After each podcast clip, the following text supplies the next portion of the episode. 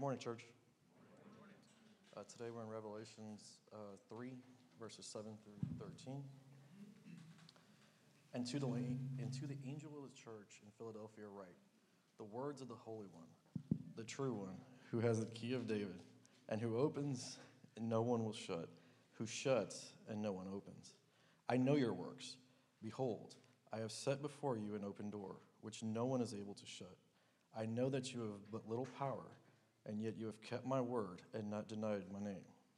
Behold, I will make those of the synagogue of Satan to say that they are Jews and are not, but lie. Behold, I will turn I will make them come and bow down before your feet, and they will learn that I have loved you. Because you have kept my word about my, pa- my patient endurance, I will keep you from the final tr- hour of trial that is coming on the whole world, to try those who dwell on the earth. I am coming soon. Hold fast what you have, so that no one may seize your crown. The one who conquers, I will make him a pillar of the temple of my God. Never shall he go of it, go out of it. And I will write on him the name of my God, and the name of the city of my God, the new Jerusalem, which comes down from my God out of heaven, and my new name. He has an ear, let him hear what the Spirit has to say to the churches. Let us pray. Heavenly Father, thank you for letting us gather here today. Thank you for giving us your word as truth. Please be with Lance as he brings us your word this morning. I pray that we may see the doors that you have opened for us. May, may we rely not on our strength, but yours, and may we remain faithful. Give us eyes to see, ears to hear, minds to understand, and hearts to believe. Amen. Amen. Thank you, Krupalos. Appreciate you guys very much for reading and praying, setting the tone for us on this day in Lent. Well, we continue on. If you uh, did not open up your Bible or click through your app, uh, please do so. We are going to be uh, in Revelation, of course, but we'll be going uh, different places. Um, for every scripture except what's in Revelation, it will be on the screen. For what's in Revelation, we intentionally don't put that on the screen so as to help train you and remind you where things are in the Bible. If you don't know where Revelation is, go to the beginning and then go to the end. It's at the end. I was just kidding. It's at the end. Um, we are uh, in Lent. We are in a journey of Lent. And so, if you don't know what Lent is, it is this beautiful 40 day journey with Jesus where we follow him out into the desert where he is two things, right? This will come back into our sermon hopefully later on. But he's two things he's led by the Spirit and he is tempted by the devil. Yes, both usually happen simultaneously. And so, as we follow him into the desert, this year we're going through these seven churches in Revelation, and this is the sixth of seven churches. Next week will be Laodicea uh, on Palm Sunday, and you have this lukewarm church along with a lukewarm people with Palm Sunday. And so it's a really beautiful juxtaposition that we'll unpack next week. But for now, let me catch you up for anybody that's been at the rodeo uh, or just hadn't been around for a little bit. Oh, somebody got took offense over here in the first row. Uh, it's all right. Not the first or the last time I'll offend my mom, but it's okay. Um, all right. Uh, so, so far, we've talked about Ephesus, right? The church at Ephesus was Ash Wednesday, where they lost their first love. And so, this invitation and really a command from Jesus was for them to return. And then we had Smyrna, which is one of two churches that Jesus didn't have any correction for. And he says, You are a, fa- you are a faithful church under pressure and persecution. And so, continue to prepare. The things are going to get worse for you, Smyrna. And then Pergamum, which was this compromised church. And it was really part one of, of two with Pergamum and Thyatira of the tolerant church, where he's calling them to return, repent, hold fast to the truth. Last week, Brother Pastor Elder Kobe unpacked the church at Sardis, right? Where it, where it was a dead church, and the call was for them to wake up. And today, we have the second of two churches where there is no correction for the church at Philadelphia. The church at Philadelphia, I'm saying, is what, is, uh, what I'm calling is the secure church. Now, it'd be easy for me to go into the brotherly love part of, church, of the church at Philadelphia. There is a backstory of basically these rulers in history that they thought um, brother number one had died in battle, and so brother number two took the throne. Turns out brother number one didn't die in battle, and so he came back for his throne. And in those days, when that kind of thing happened, somebody's going to die. But that's not what happened in Philadelphia. Brother number two stepped off of the throne that was not his, relinquished it back to brother number one, and therefore you have the city of brotherly love because they loved one another. So we could go down the road of brotherly love in regards to a, uh, a historical uh, title for the church. But Jesus has something more significant, even than brotherly love, to tell them and therefore for us, and that is they are the secure church. As I think about what a secure church looks like, I want to invite you into what I see. And I want to invite you to examine what you see. What do you see when you look at culture and how they secure or deny relationships? Uh, when you look around at your friendships, when you look around at maybe your non Christian friends, what do you see in culture? When I browse through my news app, which is a news app, called a news app. And I see all the flood of the news app that comes in. Most of it, many of it, uh, many of the stories is like, this person went viral for this. And oh, look at this over there. Their reaction was insane. And then you click on the video and it was like, their reaction was like, oh. Like this over, this over uh, explanation of something very simple, but also what is things going viral these days? Everything apparently goes viral, but teenagers, teachers, pastors, and influencers. And by the way, there's a difference between a pastor and an influencer. We should go to the Bible for that. Uh, but pastors and influencers are all trying, I think, to get noticed. Everyone's trying to be seen. Everyone posts Everyone's trying to get viral. Everyone's trying to get their followers, whether you're starting a business or a church or you're just out on vacation. You want other people to see what you're doing because you want their blessing. You want to be seen. You want to be known. You want to be seen as significant. And so we have a culture that is basing its security on the likes, followers, and approval of other insecure posters. That's a dangerous road, my friends. Now, I know that you all have been off of social media during Lent. I know that you guys are not participating in social media, as, as we've asked the church to do. Uh, many people that are like, yeah, I don't have social media, so super easy for me. Uh, but there are many others that I know that we're all off, I'm sure. But nonetheless, social media is just this little view into what's in our hearts and in our souls. And so I'm compelled to ask you where do you find your security? Where are you finding your significance? Where are you finding your self worth?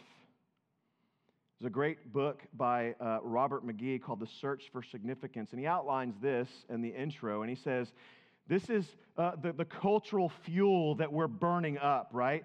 Satan's lies equals our self worth or our significance or our security, our self worth is equal to our performance plus others' approval. My self worth, my significance, my security, which I should be finding in Jesus, actually equals to my performance, how well I'm doing in life, or how well I think I'm doing in life. And then I post it online. And then I get the approval of others. And if I don't have the approval of others, or if I'm not doing X, Y, or Z that's culturally cool, then I don't have self worth, significance, and security. It's true, it is a lie from Satan. But our significance and our security for the Philadelphians, they're going to remind us, must be found in Jesus. This is the heart of worship, basing our self worth, significance, and security on our performance and others' opinions. And if we do that, we will worship achievement and approval instead of the king of both. Philadelphia did neither. They were one of the two churches, along with Smyrna, who never were never corrected, but only commended for their deep faith amidst great trial. Their security was not on the approval of man. It was not in finding significance in their city. or in great achievements as a church, but in their steady faithfulness unto the Lord. Recently, I was in a uh, cohort with other pastors, and we were kicking around what, what, what it takes and why is it so difficult that we see so many pastors falling, especially over the last five or 10 years. And it's a difficult thing to watch, especially some of uh, my own colleagues, much uh, further down the continuum of spiritual maturity and they, uh, they fall or they leave ministry for one reason or another, I can tell you that in our search for other pastors, they've been taken out of ministry for a particular time because they're just burnt out.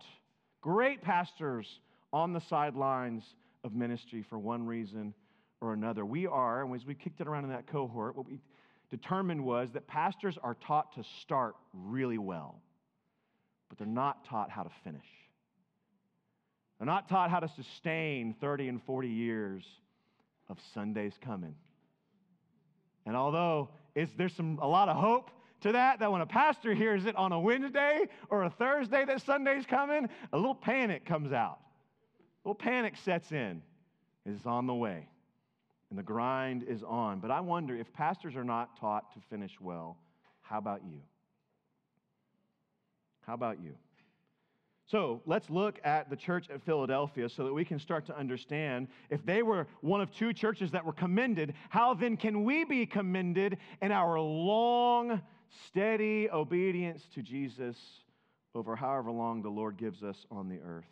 Well, I think first and foremost, we have to identify our temptation on where we find our significance, where we find our security. And the temptation is in the here and now. Um, there are about four ways that the church in Philadelphia was tempted to find their security in places and in people other than Jesus. The first and foremost is that in nature, like I don't know where you are with nature, but I had a friend in seminary and in college that went to Hawaii and went to Indonesia and went to all these places looking for rest in the right environment. And you go, well, that doesn't uh, uh, appeal to me at all. Oh, really? How many times you been on a HAR lately as the spring rolls around? Sure, we do. We try to find significance and, and, and peace in a place and in nature, or maybe out in the woods, or uh, wherever it may be. And for the church at Philadelphia, it was in their natural location that they could have found some security, but the natural location actually prevented them from doing so.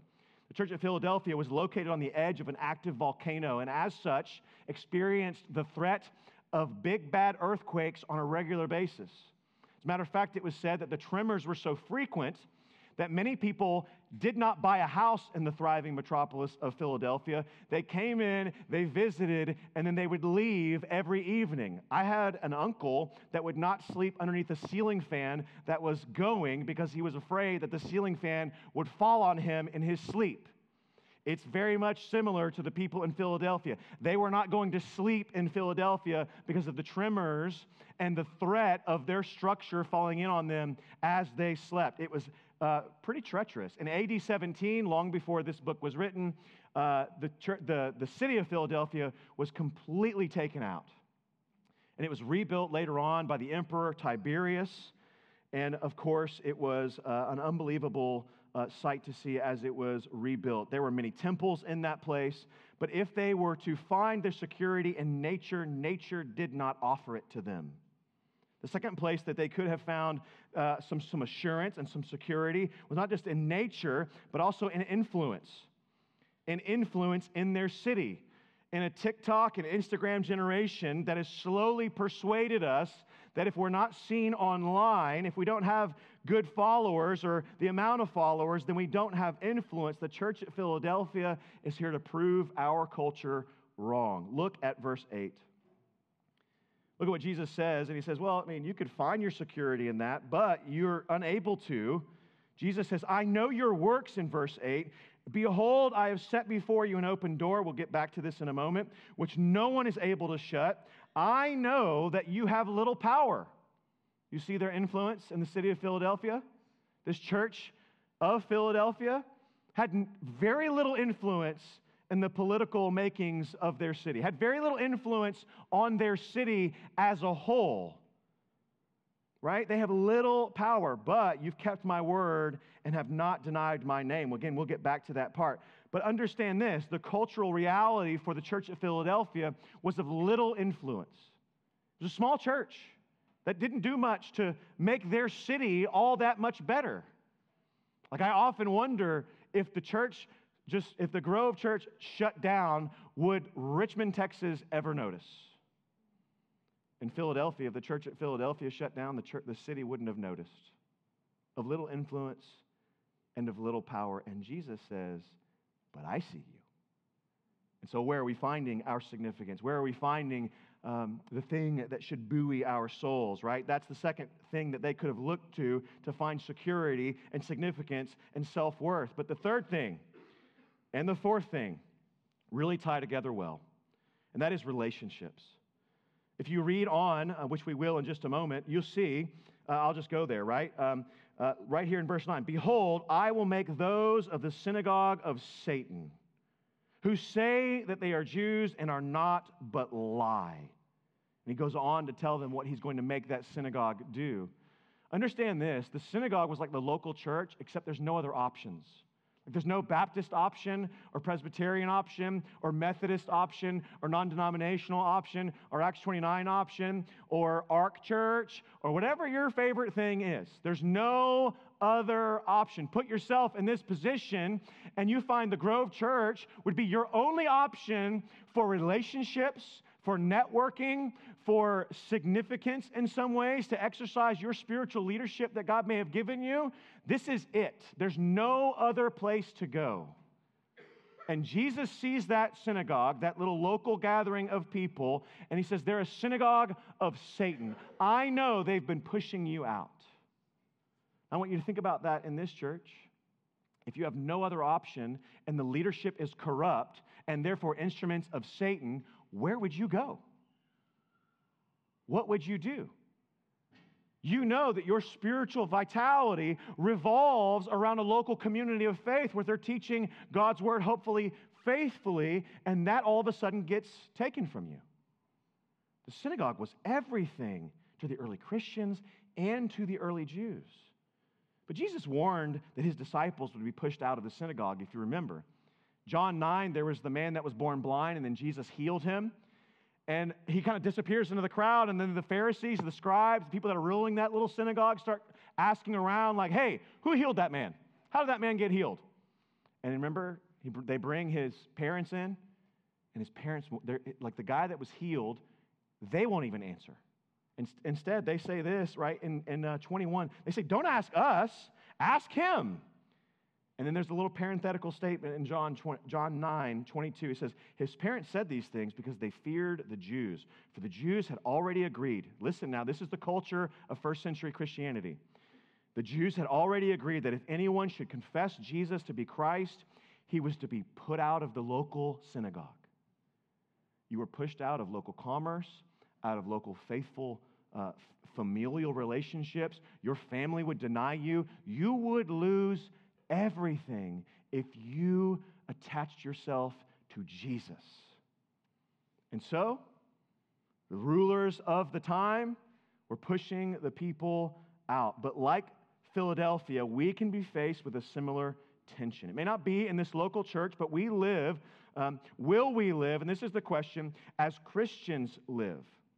And here's how Christians live distinctly set apart for the truth in a pluralistic, postmodern, relative world, or will we acquiesce to the cultural's demand, culture's demands that we attend their events, that we keep our heads down, that we keep our mouths shut, and we keep Jesus to ourselves? You see, that is the tension you're in. That is the expectation at happy hour and in staff meeting and in any other place that you could be, especially teachers and counselors. Just keep Jesus to yourself, don't push him on anyone else, and all will be well. And I would say, I'm not here to push, but I am here to tell. That's the call of every believer. But our relationships can be a place where we can find great security but it also can be a place, at least for those that are faithful to Jesus, where we will, we will fall away from those that ultimately don't love Jesus. The fourth way that there can be tension and a, a, false assurance here of where our significance is is an outward appearance. Again, in the synagogue in Philadelphia, they represented Satan himself. Jesus is saying they look good on the outside. They may have the power and the respect of the people, but inwardly, they represent the father of lies, which is the devil. It's the same thing that Paul said in Romans 2, which should come up on the screen. He says, For no one is a Jew who is merely one outwardly. He's, he's, he's redefining the chosen God's people in this passage. No longer a Jew that's outwardly uh, a, a, Jew. One that is, he says, nor is circumcision outward and physical. That's not the thing that matters. But a Jew, one who is approved by God, is one inwardly, and circumcision is a matter of the heart, by the Spirit, not by the letter. And here's the key. He goes on to say, His praise, her praise, the one who is circumcised in the heart by the Spirit, not outwardly by the hands, his praise, her praise, is not from man, but from God. And so you see all of this coming together to say, it doesn't matter that you show up culturally to a local synagogue. What matters is inwardly what's happened in your heart. Where are you finding your significance? Are we finding our significance from man all throughout the scriptures? Will we fear man's approval or rejection? Will we worship the approval of those that love us or that we love and respect? Or will we worship and find our praise from God. So, as we end this first part, right, where are you finding your self worth, significance, and security? Is it in nature? Are you hoping to find that place that will one day give you peace? Come to Jesus, the person of Jesus who offers you rest. Is it an influence? Is your self worth based on how many likes you get? And that sounds silly, but I know there are people in this church that base their self worth on whether or not certain people follow them like things, post back on them socially or publicly. That's in our hearts. And if it's not us as adults, it's certainly us as teenagers. And so if we don't say it's a thing that we deal with, then certainly we need to shepherd those that we're in charge of parenting. Is it in our relationships? Are we foolishly trying to get other people to meet our needs? Or are we looking to Jesus for our ultimate hope? Is it in our appearances, our outward appearances? If you spent as much time on your spiritual life as you did on your diet or on your physical health or on your social life or what you look like in the mirror, what kind of person would you be? These are all the things that are being bombarded at us as we look at the church of Philadelphia. But these are the temptations. There is a sure and steady anchor for our souls that Jesus offers for us and instead it is Him, it is He Himself. Jesus is our treasure of security. So there's this great temptation to find security and significance and self worth and all these different things, and Philadelphia has not taken the bait. I pray the Grove would not take the bait, but instead, in looking to their Savior. That's what he says over and over again. Behold, just look. This is the only command in this passage. Behold, look to Jesus. Behold, look to Jesus again and again. And as we do that, if we will look and behold at Jesus, we will see a treasure, a treasure trove for our security and self worth and significance.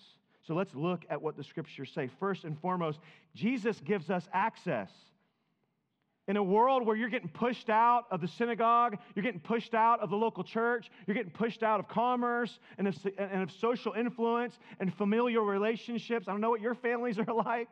In, in that world, Jesus says, I've opened the door for you to the kingdom of God. You may be pushed out of all sorts of relationships that you'd hope would work out. But Jesus says in verse 7 and 8, I hold the key to this whole thing and I have the door open to the kingdom of heaven. Look at what he says in verse 7 and 8. And to the angel of the church in Philadelphia, write the words of the Holy One, the true one. Look at who Jesus is.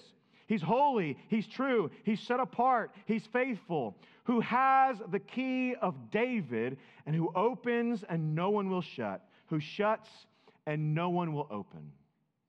This is an allusion back to the prophet Isaiah chapter 22, which will come up. And look, just read this. God is removing one leader and putting another leader in place historically in the kingdom of Israel.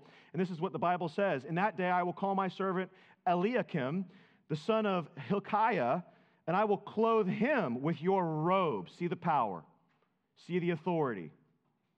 Because if he's going to give you access, he better have power to be able to do it and authority to be able to protect you along the way. And I will bind your sash on him. See the approval of a sash. And I will commit your authority to his hand, and he shall be a father. Oh, look at how he relates to us, to the inhabitants of Jerusalem and to the house of Judah. And now look, and I will place on his shoulder the key of the house of David. He shall open, and none shall shut. He shall shut, and none shall open. I don't know what your life was like before Jesus, or maybe your life is like with Jesus, but I went to places where there were bouncers back in the day. And if you're like, weren't dressed appropriately or name wasn't on a list, you weren't getting into that place, Jesus is your bouncer. And some of y'all are like, really, dude? This is the best I got today, all right? Jesus is your bouncer, and he opens the door of, of unbelievable riches and, and beauty in the kingdom of God. He has the key of David and he holds it open for you. It, it, who cares about a synagogue if I hold the key to the kingdom of all salvation and every rich blessing that God has for his people? He holds that open for you and invites you in. So, what does it matter if someone rejects you? What does it matter if someone doesn't give you the respect that you say you deserve. God holds the key to the kingdom and welcomes you in, the one who has the sash and authority and will be a father to you. That's the first place where we're going to find our security. The second place is that God will vindicate his people. We keep reading. Behold, I will make those of the synagogue of Satan, and who say that they are the Jews, but are not, but lie, they're liars. Behold, I will make them come and bow down before your feet, and they will learn that I have loved you. The enemies of God are hopefully your enemies. Therefore, we should have some enemies in this world, and yet God calls us to love those enemies.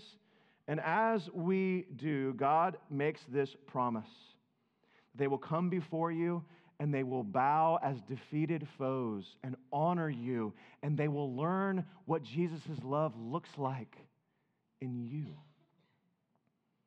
The model of Jesus' love is how he loves you, not how you love others, it's how he loves you and other people will gather around at the end of time and look at how he has loved you. Oh, weary sinner. Oh, wanderer. Oh, you who cannot get past that one thing.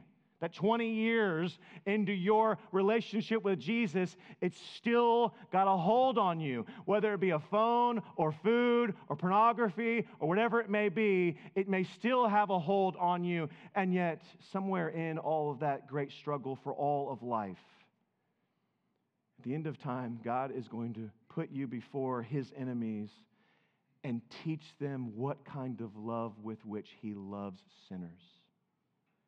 Have you soaked that in lately? The kind of love with which he loves you?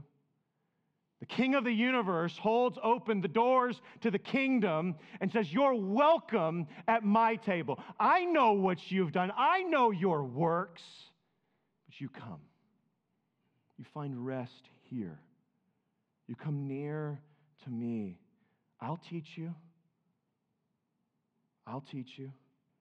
And He'll also teach the nations. He also will give us safety if we'll have it, right? Verse 10, he goes on, right? He says, Because you have kept my word about patient endurance, I will keep you from the hour of trial that is coming on the whole world, to try those who dwell on the earth. Now, if you're a Bible nerd, you, this is going to be your favorite part of the whole day. Not the bouncer part, you didn't like that part, but this part you're going to really love.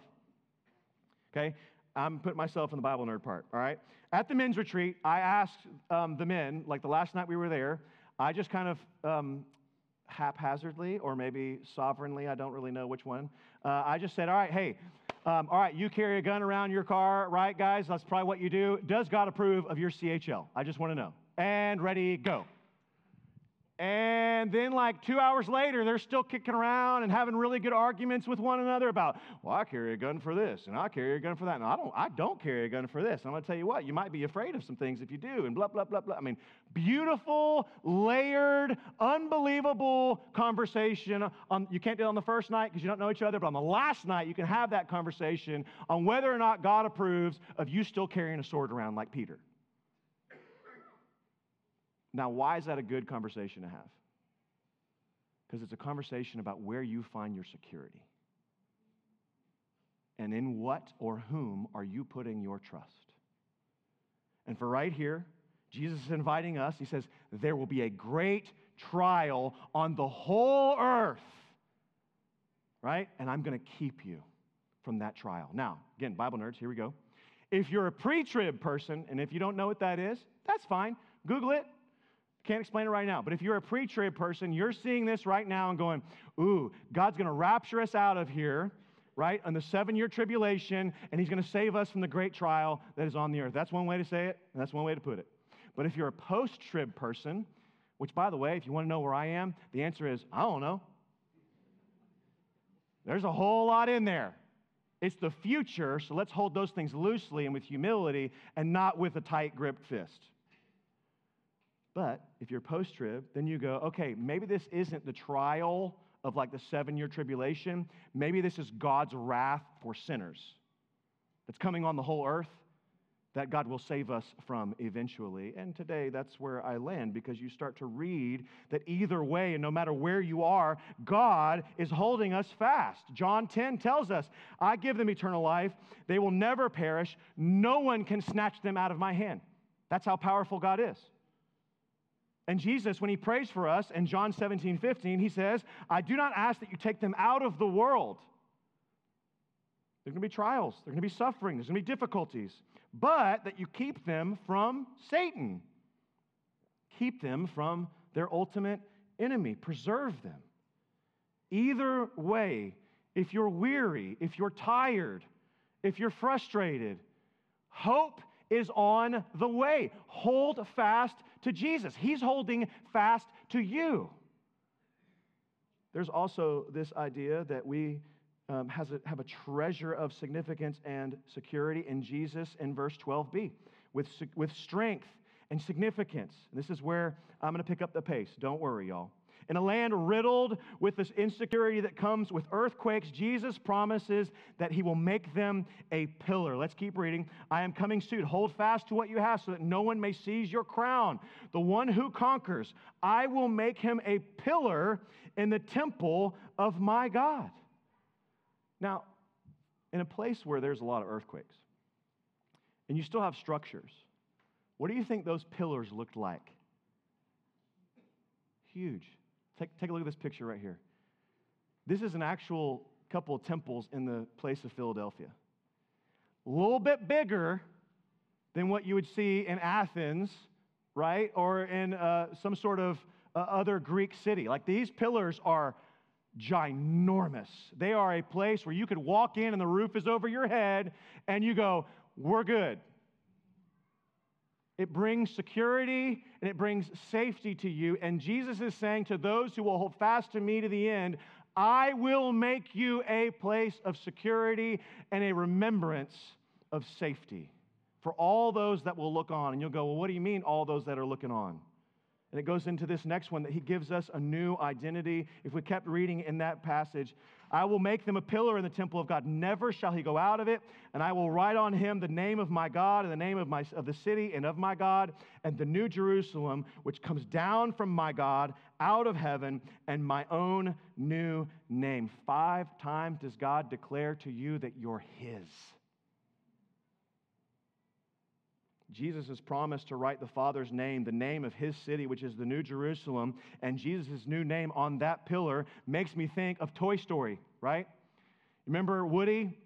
How did we know that Woody, who Woody belonged to? On his foot, he had his name written on him. And it signified more than just ownership, but beautiful relationship. And in Philadelphia, it was later known as Little Athens because it had so many temples and as those, as those many temples had uh, many customs, one of the customs was that when the priest would retire, when the local politician would retire, they would set up a pillar in that temple and they would write the name of the priest on that pillar so that all who would come in and worship would remember the long standing service of that priest or that politician. And Jesus is saying, He's picking up on these customs and saying, I will make you remembrance of, of faithfulness to me. You will be an encouragement in the eternal temple of God for all time, that all people will come in and honor you because you have honored Jesus.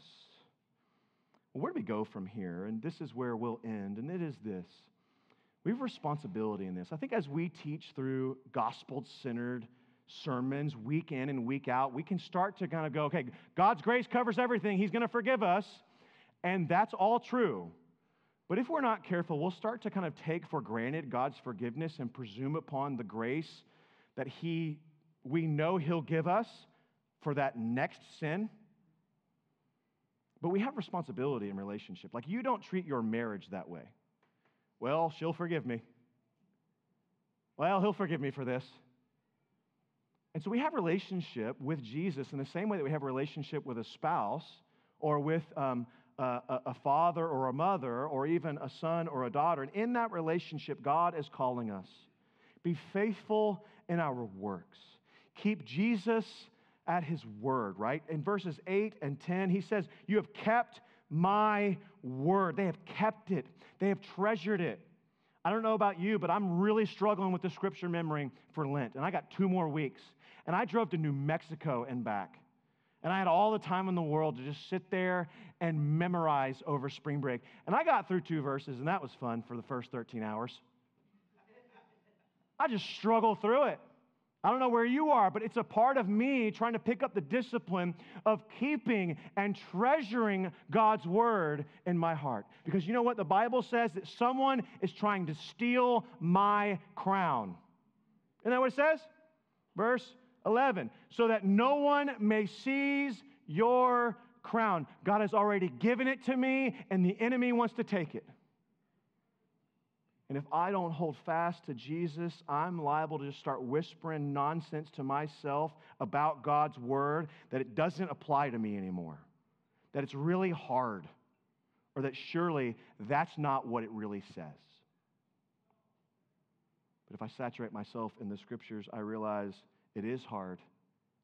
But our God is the God of life and gives me the power of resurrection in my soul, and so therefore I can obey that it is really inconvenient, that it calls me to love people I wasn't really ready to love, like my enemies, and align myself in loyalty to Jesus, even in the midst of really difficult, tension filled situations where I'm, I'm tempted to just deny his name not the church at Philadelphia. They didn't deny his name. They held fast, they persevered until the end. So, friends, let me leave you with this do not be satisfied with where you are in your spiritual walk. Someone's trying to take what God has already given you. If you read the New Testament, you start to see these pictures of what a Christian looks like. It's farmer toiling the soil. It's an athlete competing for a crown. It's a soldier at war? Will we be these people? Will we hold fast to Jesus even in the midst of a culture that maybe they're not coming to seize it from us? They're just trying to convince us it doesn't matter.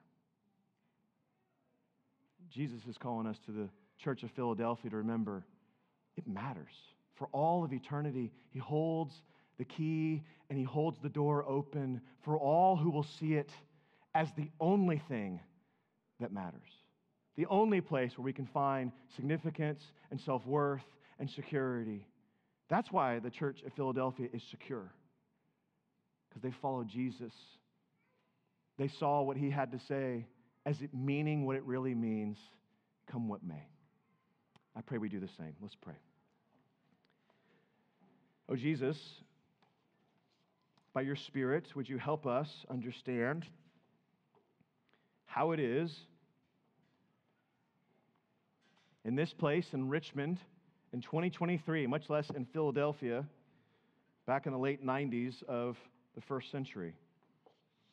Would you help us see where we are being tempted right now to seek really good things?